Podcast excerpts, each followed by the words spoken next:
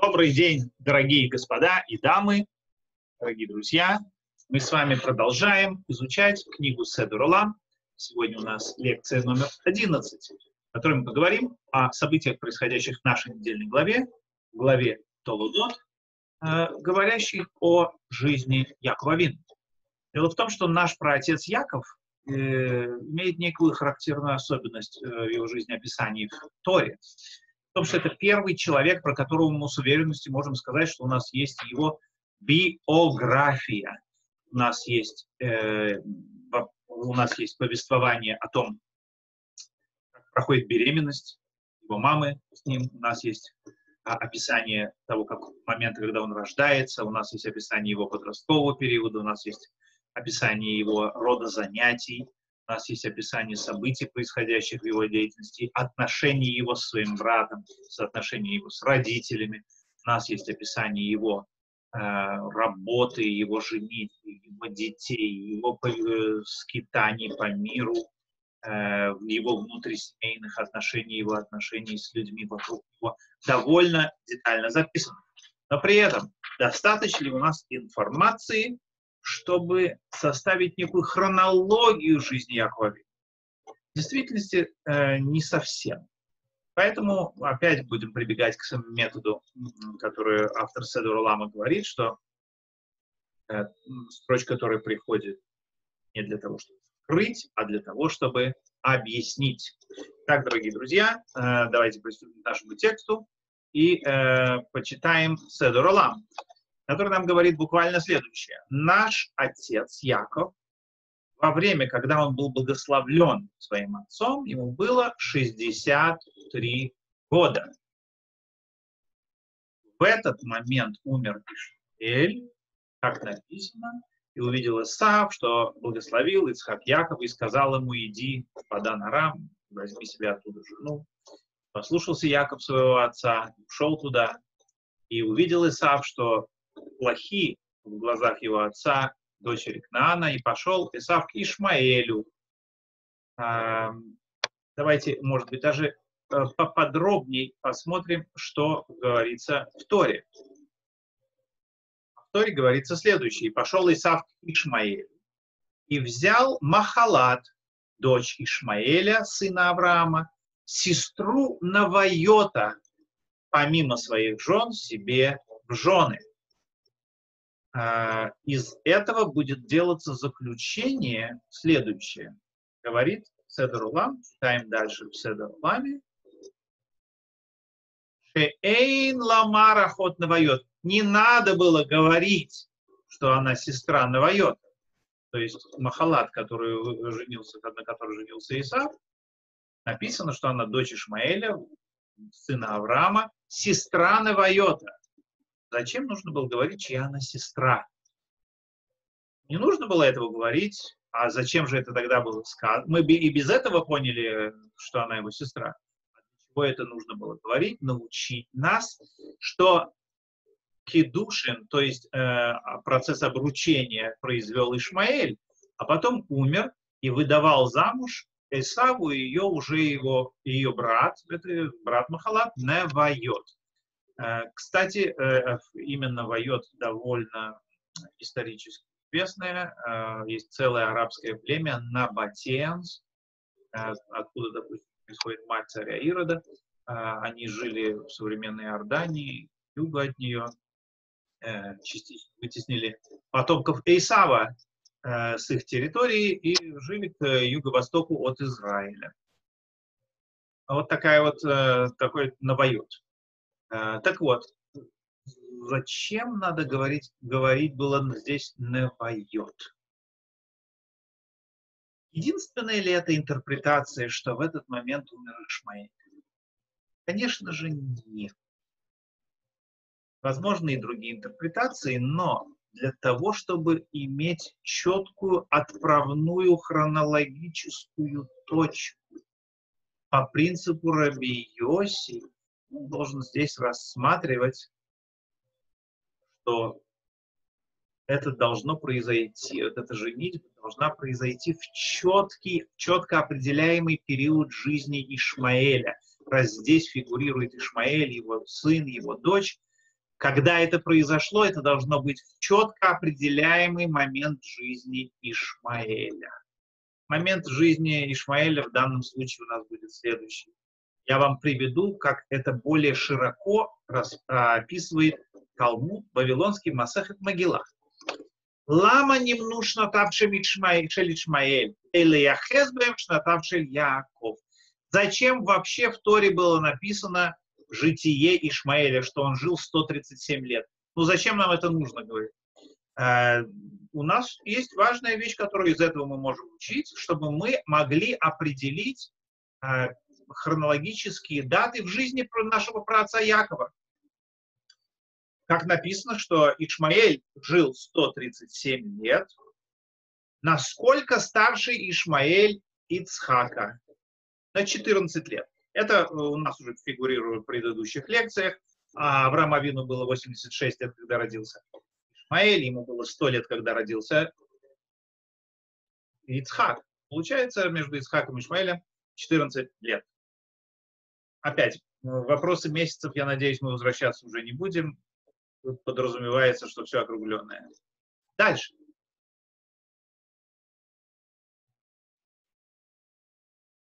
Как сколько лет было Ицхаку, когда родился Яков? 60 лет. Получается, что Яков младше Ишмаэля на 74 года. Дальше. Говорит Талмуд.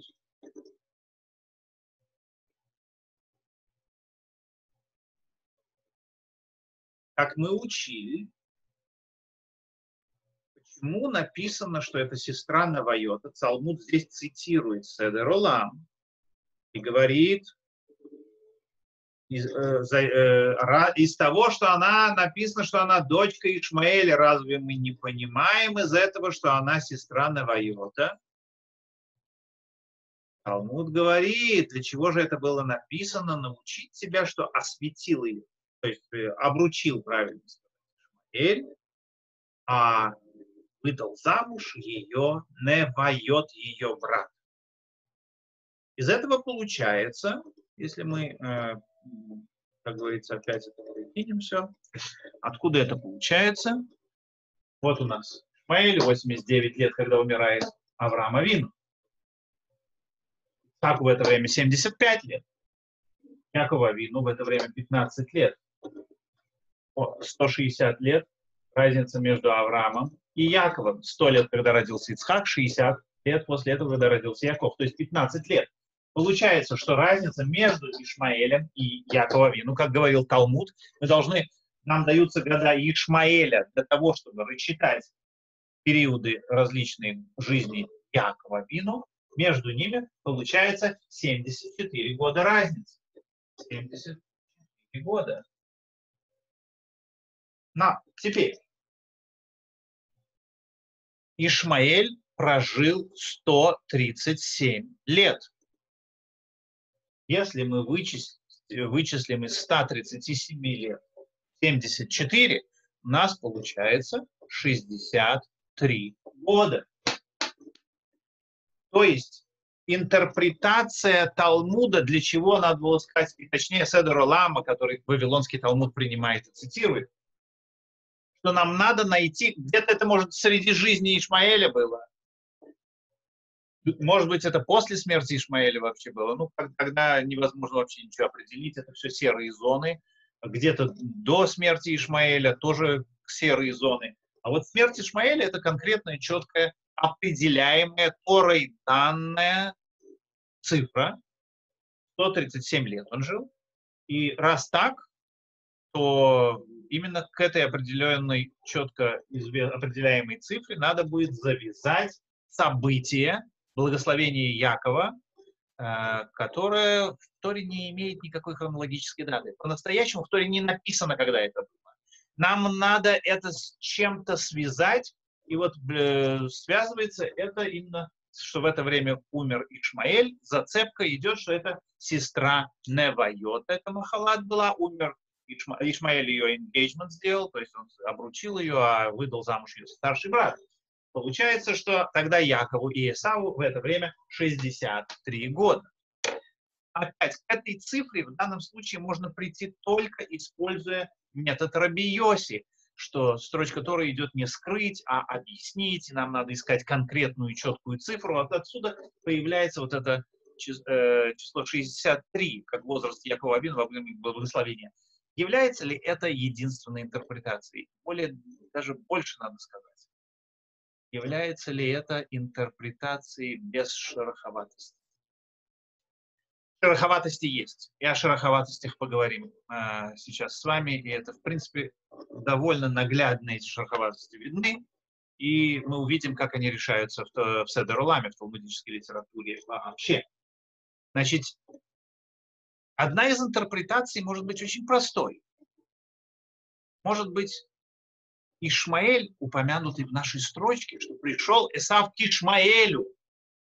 Может быть, Ишмаэль это вообще не конкретный человек в данном случае, а племя Ишмаэля.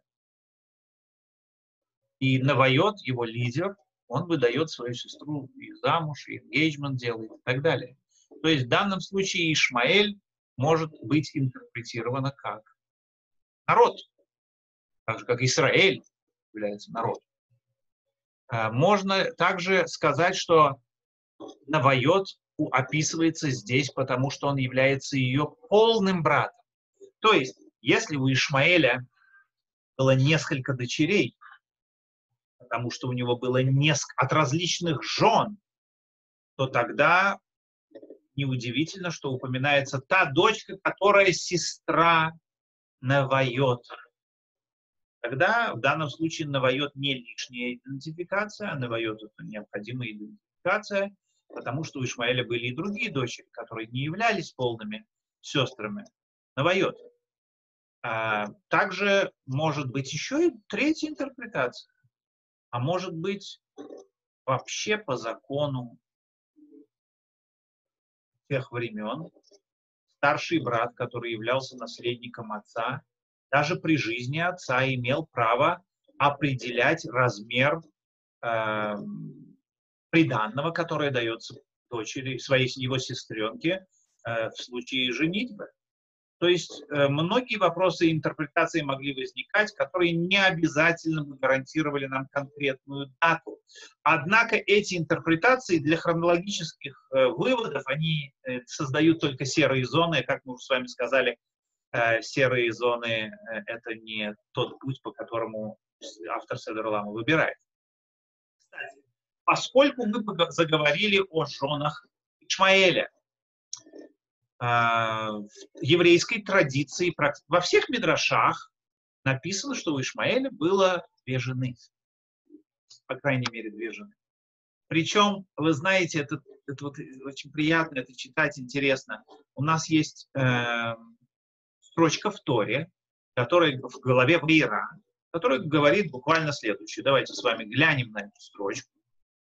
Э, строчка говорит буквально следующее. Всевышний был с Наром, с Ишмаэлем. Поигдал, и он вырос. Ваешев два. Он жил в э, пустыне, стал э, лучником там. И жил он в пустыне Паран. Протекахло имо, и мама ему взяла жену из земли Египта. Вот на эту строчку у нас существует Аргумонкилус переводит ее также, Рафсадига он на арабский язык переводит ее более-менее дословно также. А вот очень интересен Таргум, который называется псевдо-Йонатан в образованных э, кругах интеллектуальных, религиозных, а в кругах людей малообразованных э, он называется Таргум Йонатан бен Узиэль. Сейчас из этого перевода мы наглядно увидим с вами, что только, э, к сожалению, малообразованный человек Э, может назвать, не, судя по всему, не читавший этот Таргум, и, судя по всему, тоже не читавший Талмуд Масахет Могила, может назвать, дать такое название этому переводу. Переводу, сделанному явно в Израиле, явно где-то в 9-10 веке, последние редакции его были сделаны. Ну, эм, сейчас посмотрите, как этот переводчик переводит, э, переводит эту строчку Пишет он так. Ваятев Бамидбара де Паран. Он жил в пустыне Паран. Это нормально. Он сев итта. И он женился, взял жену себе. Яд Айша. Взял жену себе Айша. Атархе и развелся с ней. Он сибат лей име яд Фатима итта арада Мисраим. И взяла ему мама его Фатиму, э, жену из земли Египта. Ну, как говорится, э, для людей, которые, может быть, не знают э, истории, э, это имена ничего не значат. Ну, есть Аиша, есть Фатима. Но в действительности здесь, когда они упоминаются рядом с Ишмаэлем, прародителем арабов, имена этих женщин не случайны. Аиша – это третья и любимая жена Магомета, основателя ислама, и святой человек для суннитов, и не очень авторитетный человек для шиитов. А Фатима – это дочка Магомета, основателя ислама, и святой человек для шиитов, и не совсем э, уважаемый человек для суннитов. При этом потомки Фатимы э, руководили Египтом. Династии Фатимиды были. И вот здесь, в этом переводе, говорится, что Аиша нехорошая жена, и с ней разводится Ишмаэль, а Фатима вот из Египта, она хорошая. Э, и хорошая Фатима из Египта, э, это бесспорно показывает, что этот редактор жил в арабские времена, во времена Фатимидского халифата, может быть, даже во времена его владычества над Израилем, явно симпатизировал им больше, а может быть, они симпатизировали шииты, фатимиды, симпатизировали евреям намного больше, а может быть, с суннитами были отношения более напряженные. Э, то есть вот э, в этом Мидраше, понятно, что это никакой Йонатан Бенузель, живший 800 лет до этого, 900 лет до этого, не писал. Тем более, что Талмуд Масахит Могила конкретно говорит, что Йонатан не переводил Хумаш, он переводил пророка в книге. Дай Бог здоровья всем тем, кто называет этот перевод Йонатана Бенузиэля. А, ну, не будем, как говорится, заострять внимание на э, веселых моментах еврейской библиографии. А давайте посмотрим с вами на другой мидраж. Мидраж Сефера Яшар, скорее всего, вавилонского происхождения. Мидраж. Ну, трудно сказать, опять, это э, очень трудно сказать. Так здесь говорится о, о Ишмаиле, тоже, что вот он э, начал жить в Паран, и жена Ишмаэля, которая упоминается здесь, что написано здесь так, что сначала ему жена, его мама взяла ему, э, э, взяла ему э, жену из Египта и звали ее Мариса. Э, эта жена оказалась нехорошей, Авраам Авину Авраам Авину забраковал ее, сказал, что она недостойная быть членом нашей семьи. И э, вот, пожалуйста, Ватиках Гагар Ливна Ишами Мицраим взяла Гагарь э, своему сыну, жену из Египта, ее звали Мариса. Кстати, Мариса – это хорошее латинское имя. Э, Марица на американском языке это часто звучит.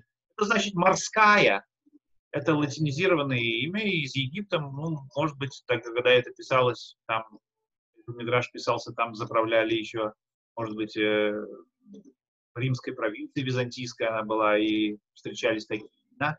Мариса, э, ну, по-русски это была бы Маришка, Мариша, Мариночка, вот такая вот, но оказалась она не совсем хорошая, он, она покрывала трехэтажными матюками своего мужа периодически и детей, и как-то с нее, от нее Ишмаэль избавился от этой Мариши. И вот э, женился потом на жене из Кнаана. Вторая жена была хорошая. То есть, согласно Сефера Яшар, первая жена из Египта, и зовут ее Мариночка, а, и она такая вот матершинница и крамольница.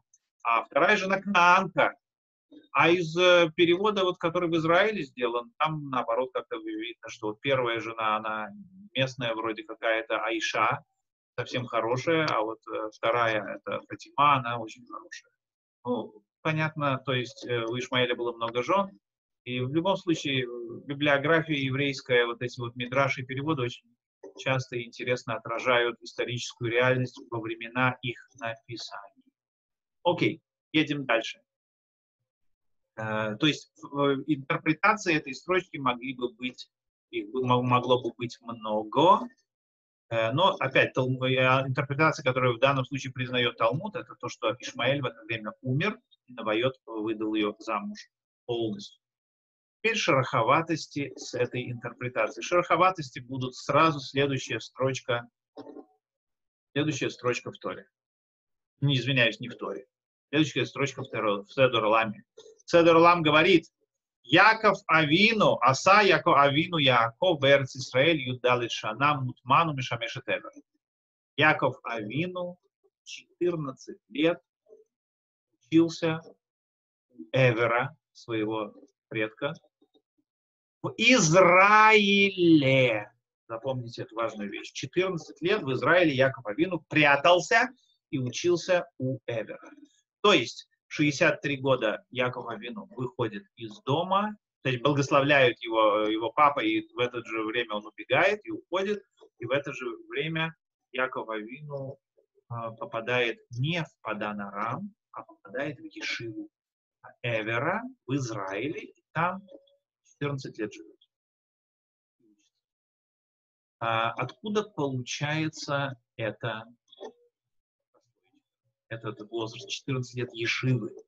А он получается, верите или нет, как ни странно, а, если мы будем применять Седоролам, принцип Седоролама к жизни Якова Вину в перспективе, то есть идти от более раннего возраста к более позднему, у нас получится один возраст, когда он ушел из дома.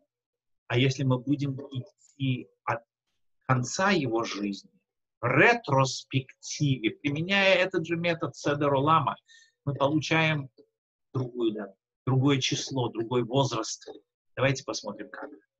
Для этого, дорогие друзья, нам понадобится, мы немножечко забежим вперед, но забежим вперед для того, чтобы как-то еще раскрыть тему нашей недельной главы. Потому что 14 лет Ешивы не упоминается ни в предыдущей, ни в последующей главе, ни в нашей главе. Они где-то вот между этим шаббатом и тем шаббатом, где-то между строчками Торы эти 14 лет проходят. 14 э, лет эти, автор Седора Лама эти 14 лет вот так вот э, создает, объясняет, показывает нам между строчками Торы. Давайте посмотрим, откуда эти 14 лет получаются. Еще раз, э, по-настоящему это, конечно же, шероховатость метода Седеролама, но решается этот вопрос прекрасно. Давайте обратим внимание наше опять на э, чарт. Здесь нам понадобится немножечко другой чарт. Чарт вот этот, мы уже знакомы с этим чартом. Эвер. Первое написано, что он 14 лет был в Эвере, у, у Эвера в Израиле. Нам надо будет разобраться с 14, с Эвером и с Израилем. Каждый из этих слов требует объяснения. Эвер здесь у нас вот этим розовым. Еще раз я скручу это э, сюда. Вот он Эвер. И вот если мы посмотрим вот сюда, Эвер у нас розовый. Эвер умирает в возрасте 464 года. В это время Ицхак Авину точно 139 лет. Мы знаем, что Ицхак Авину старше Якова Авину на 60 лет. Получается, что Яков Авину, когда умирает Эвер, 79 лет. Все получается нормально. Если 63 года было Якову, когда он ушел из дома, 14 лет он был в Ешиве Шема Эвера, получается 63 плюс 14, 77, через два года Шем, Эвер, извиняюсь, умирает после того, как Яков Авину от него ушел. Uh, то есть без, при, при, он бесспорно мог все эти 14 лет учиться у Эвера. Эвер был тогда жив. Кстати, Седор Лам это скажет, что Эвер умер через два года после того, как от него ушел Яков Авину. Опять это все получается из вот этих цифр. Uh, если мы, еще раз говорю, 63 а, года плюс 14 в Ишиве получается 70-70 лет. Когда умирает Эвер Ицхаку 100, э, когда умирает Эвер Ицхаку 139 лет, Якова Авину 79 лет, это ровно два года после того, как он ушел из Ишивы. Надеюсь, понятно. То есть понятие, что во времена Эвера эта Ишива могла быть 14 лет, это бесспорно, это мы видим. Следующая вещь.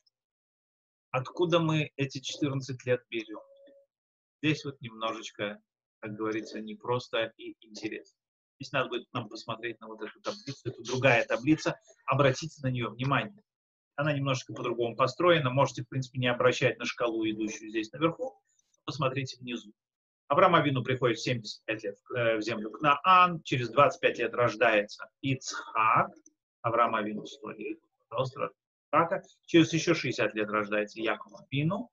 Яков Авину прожил 130 лет э, до своего прихода в Египет когда Яков Авину приходит в Египет, он говорит фараону, мне 130 лет.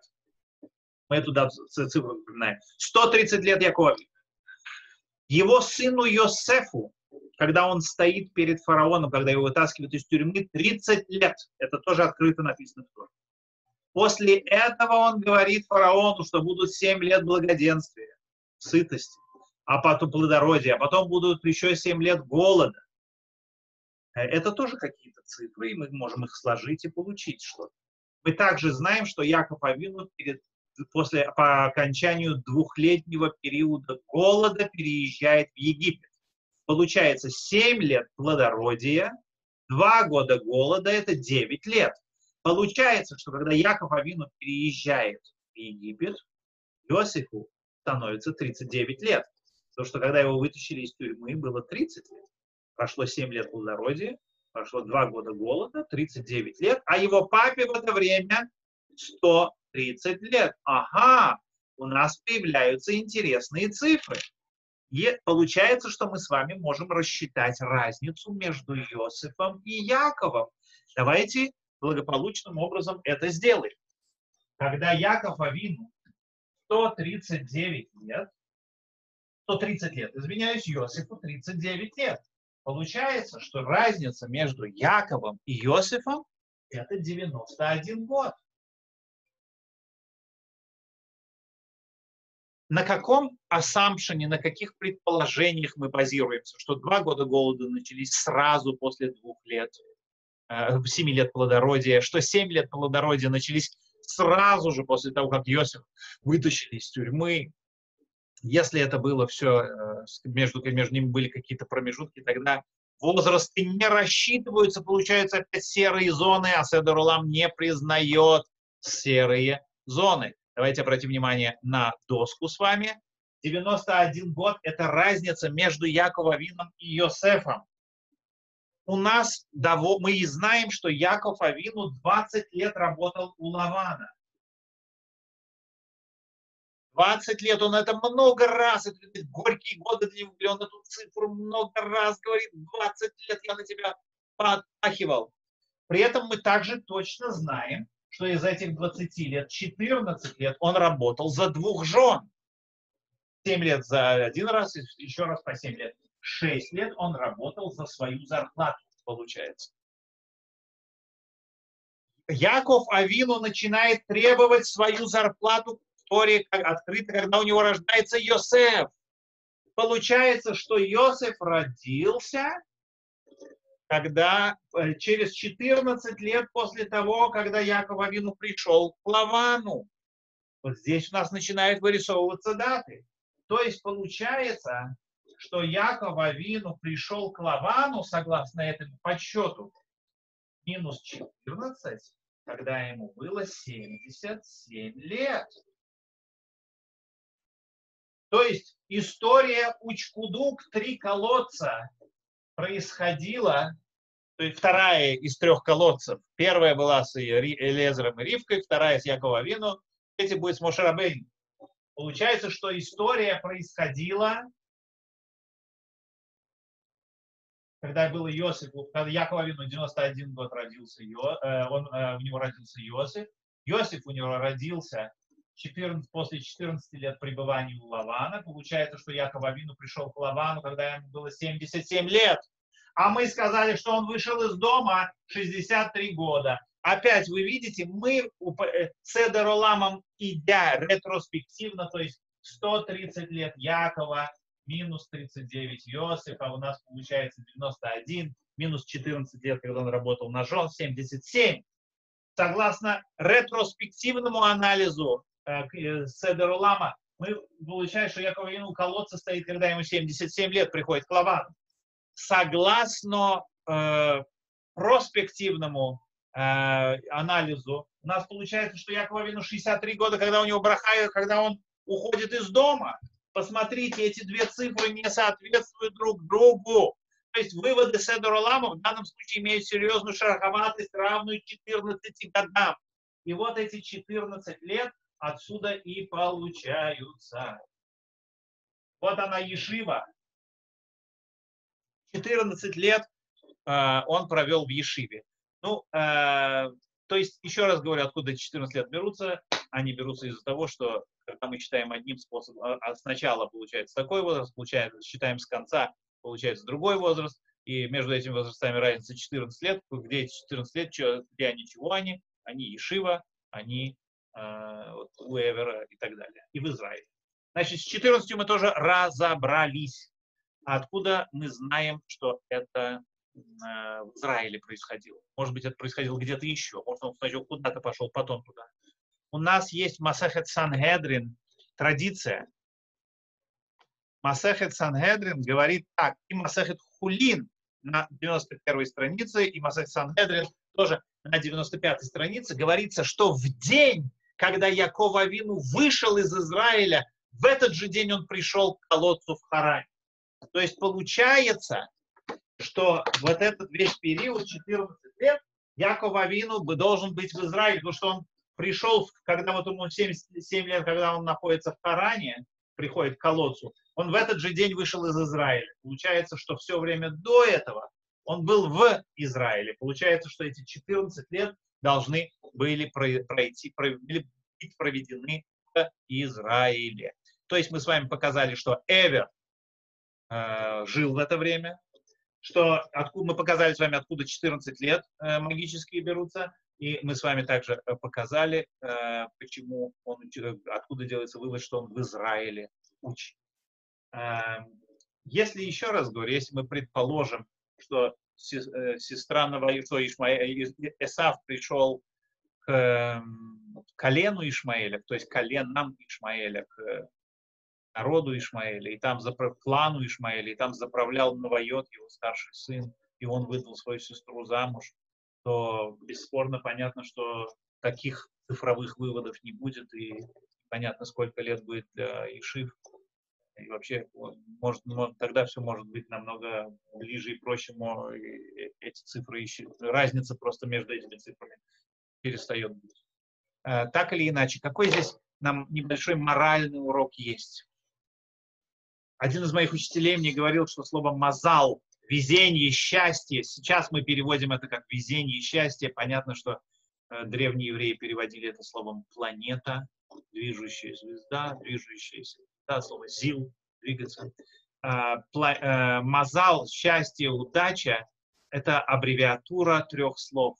Маком, зман, лилмод, когда у тебя есть место, время учиться тот везучий, тот счастливый, у которого есть место и время, возможность.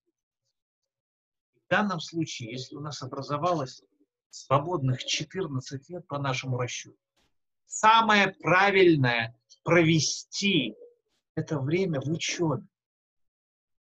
Лучше праведника, а еще лучше в Израиль и учить Тору. И вы знаете, Однажды эм, один Рош Ешива, ныне покойный Рош Ешива, Ешива Хофицхайм здесь в Нью-Йорке, задал своим студентам вопрос. Он говорил, я понимаю, что Яков Авину 14 лет учился в Ешиве, я никак не могу понять, тогда были все Бней Ноах, что они могли 14 лет э, учить в этой Ешиве, э, возраст, ну, слишком много, получаю, лет надо, что там можно было так долго учить. И э, молодой человек, один ныне довольно большой Талмит Хахам, Равин, э, Шалва Михалаш, Шалом Михалашвили. Вместе со мной, будучи тогда молодым мальчиком, еще поехал к доктору Гугенхаймеру и задал ему этот вопрос. И доктор Гугенхаймер удивился сначала, потом сказал, в принципе, это очень просто. Бней Ноах должны знать все имущественные законы, потому что есть законы, запрещающие грабеж, воровство. То есть все баба Батры, баба Мецы, баба Камы, они должны знать. А, они обязаны устраивать суды, то есть судопроизводство, поэтому законы свидетельства, законы клятв, законы эм, э, суд, судей, э, законы казней, э, включающие в себя и Масахет Швот, и Акот, и э, Масахет Санедрин и так далее. Начал перечислять, он говорит, в действительности очень-очень много Масахтот должны были вы изучать в этой Ешиве когда тогда еще молодой Ешива Бохар Шалва Михалашвили сказал своему ныне покойному Рош Ешиве Хофицхайме, ему этот ответ очень-очень понравился, и он его принял. То есть э, Маком Зман Лилмод. Дай Бог, чтобы у всех у нас было время учиться, место учиться, возможность учиться. Кстати, вы знаете еще, какую прекрасную, важную задачу решает автор Седура Лама вот этими 14 вроде бы ниоткуда появившимися годами Еши. Дело в том, что Яков Авину, когда он уходит от Лавана, перед тем, как уходит от Лавана, у него есть пророчество, что вот ему надо уйти. Но в этих пророчествах он видит баранов, спаривающихся друг с другом, он видит там ангела, разговаривающего с ним. То есть, ну, человек занимался 20 лет скотоводством там и так далее, пастухом был, и ему в пророчестве видятся бараны. В принципе, это неудивительно. А посмотрите, какое пророчество у Якова Вину, когда он уходит из Эрец Исраиля и идет в Харан. Ночью он видит лестницу, и ангелы Всевышнего поднимаются и опускаются. Ну, бесспорно, э, только после 14 лет прекрасные Ишивы, человек видит пророческий сон, где не бараны, и, там, я не знаю, ни коровы, ни, ни колосья, там, а ангел Всевышний, Всевышний стоит. То есть сон, который видит Якова Вину в следующей недельной главе, он бесспорно подходит больше всего именно под э, интерпретацию того, что до этого Якова Вину должен был усиленно заниматься Ишими всем э, счастья и здоровья. Желаю, чтобы у всех у нас всегда были возможности изучать Тору, время и место. В данном случае это интернет, э, где мы с вами можем изучать вот эти страницы Садорлама. До новых встреч в эфире всем. Всего самого наилучшего. С вами был Барух Юабов.